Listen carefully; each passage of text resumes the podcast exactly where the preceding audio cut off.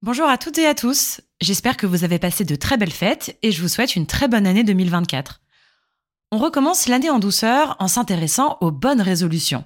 Mais si, vous savez, les grandes décisions qu'on prend le 1er janvier et qui tiennent, parfois, jusqu'à la fin du mois. C'est un sujet apparemment léger qui pose en réalité plein de questions intéressantes. Alors aujourd'hui, je vous propose une philosophie des bonnes résolutions. On va parler liberté, identité, Descartes, Spinoza chocolat et bien sûr de bonnes résolutions.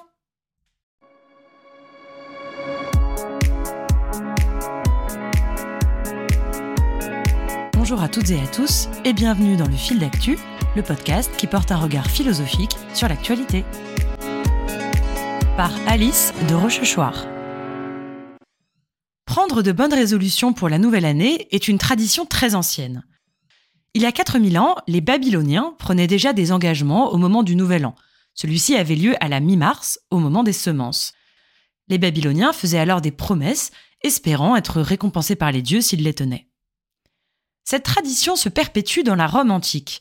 Jules César fixe la nouvelle année au 1er janvier, et c'est le dieu Janus, qui a donné son nom au mois de janvier, qui reçoit les promesses et les offrandes. Janus, c'est le dieu des passages, celui qui a deux visages un qui regarde devant et un qui regarde derrière. Il fait ainsi le pont entre le passé et l'avenir, et il est vénéré pour sa capacité à garantir une nouvelle année meilleure que la précédente. Par la suite, les dates du Nouvel An sont variables, en fonction des époques, des pays et des églises. Au milieu du XVIe siècle, le pape fixe une date. L'année commencera le 1er janvier, car c'est le jour de la circoncision de Jésus, huit jours après sa naissance. À ce moment, les bonnes résolutions sont surtout religieuses. Puis elles évoluent au XXe siècle. Aujourd'hui, elles n'ont plus tellement à voir avec la religion et elles questionnent plutôt nos habitudes, nos modes de vie. Les bonnes résolutions sont donc une tradition qui nous accompagne depuis très longtemps. C'est assez compréhensible en fait. On se dit qu'une année recommence et qu'avec elle, tout redevient possible. Ce qui est philosophiquement en jeu ici, c'est le problème de la liberté. Si nous prenons de bonnes résolutions, cela semble impliquer un changement de notre mode de vie, une modification de nos habitudes. Cela signifie donc que nous prenons une décision, plus ou moins radicale, pour changer qui nous sommes. Et pour que ce soit possible, il faut que nous soyons libres. Or, le sommes-nous? Cette question a beaucoup préoccupé les philosophes. Au XVIIe siècle, deux philosophes s'affrontent et ont une posture radicalement opposée sur la question de la liberté c'est le duel entre Descartes et Spinoza. Descartes est un grand défenseur de la liberté. Selon lui, notre liberté est totale, absolue, presque divine. Nous pouvons faire absolument ce que nous voulons, y compris n'importe quoi. Ce qui prouve la liberté, selon Descartes, c'est notre capacité à prendre des décisions. Quand nous sommes face à un choix, dont les deux options nous semblent totalement équivalentes, nous arrivons tout de même à choisir, même s'il n'y a aucune raison de choisir l'une ou l'autre de ces options. Selon Descartes, c'est ce qui différencie l'homme de l'animal. Là où un animal serait paralysé, incapable de faire un choix, nous les hommes n'avons pas ce problème. Selon Descartes, si nous parvenons à choisir dans n'importe quelle situation, c'est bien que nous sommes libres. Par exemple, pour rester dans l'ambiance fête de fin d'année, vous allez réussir à choisir un chocolat dans la boîte, même s'ils sont tous identiques. Nous sommes donc libres de faire ce que nous voulons. Mais selon Descartes, la véritable liberté est celle qui s'exerce de manière éclairée. Quand nous faisons n'importe quoi, c'est une liberté au rabais. À l'inverse, une volonté est d'autant plus libre et forte qu'elle choisit en fonction du bien. Autrement dit, nous sommes totalement libres, mais nous le sommes encore plus quand nous choisissons d'agir moralement et nous sommes d'ailleurs jugés en fonction de la manière dont nous utilisons notre libre arbitre. Or, Descartes emploie le terme de résolution. Selon lui, quand nous errons dans un monde rempli d'incertitudes et de doutes, que nous ne savons pas quoi faire, nous avons besoin d'une sorte de guide éthique qui nous permette d'éviter l'indécision. Cela signifie suivre quelques règles de prudence, même si on sait qu'elles ne sont pas parfaites, afin de rester concentré sur nos objectifs. Descartes compare cela à marcher dans une forêt. Si vous vous perdez, vous n'allez pas tourner en rond ni rester immobile.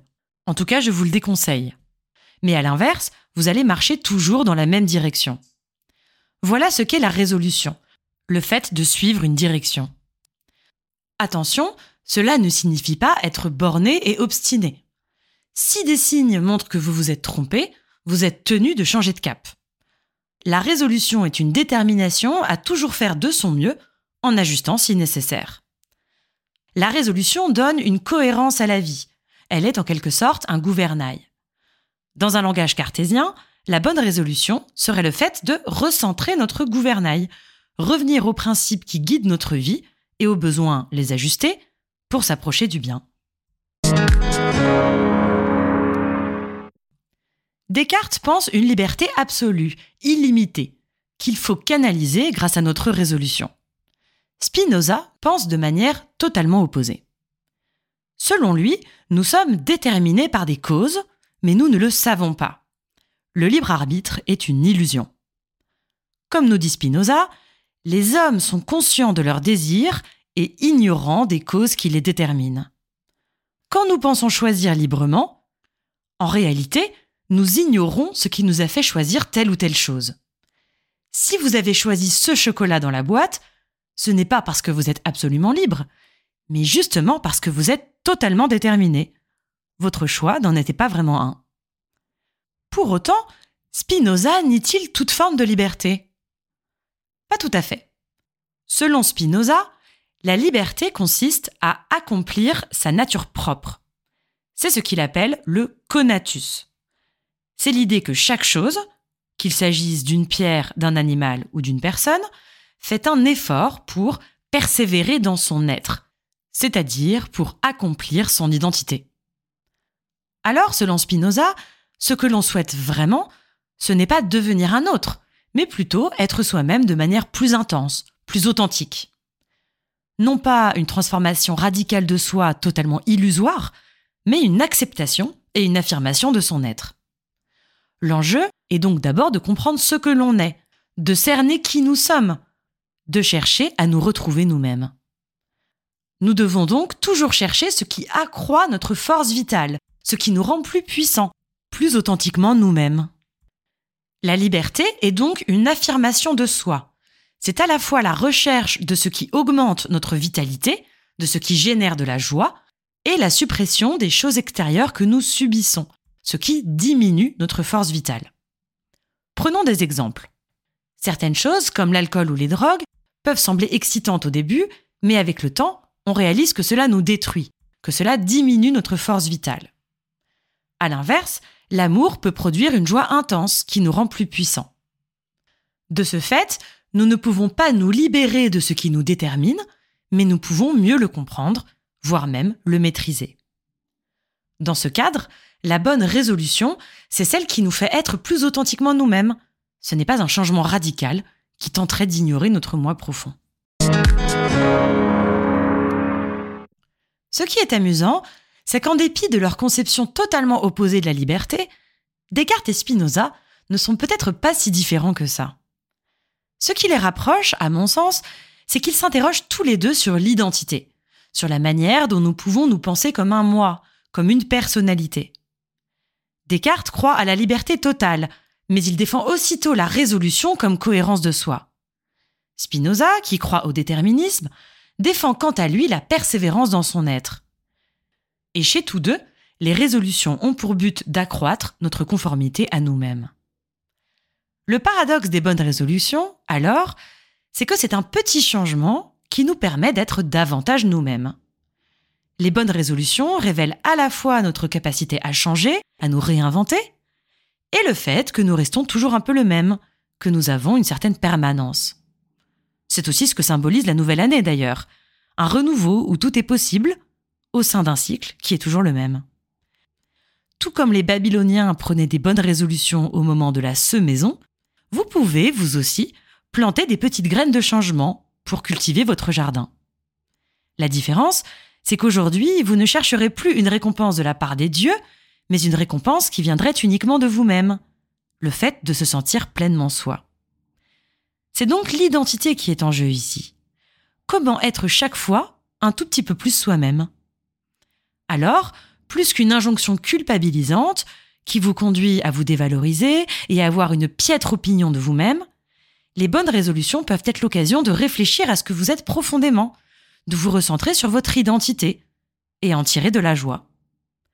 Voilà ce que pourrait être une bonne résolution.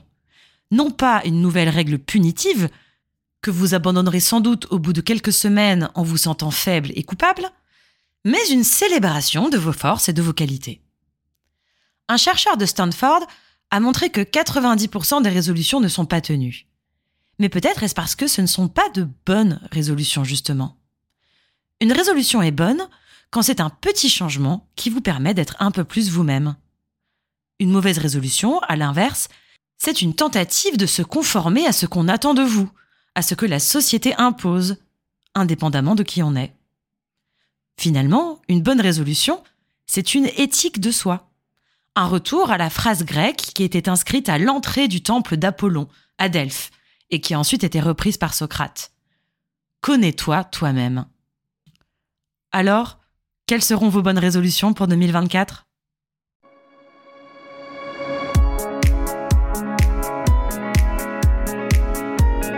C'est la fin de cet épisode. On se retrouve bientôt pour un nouveau fil d'actu.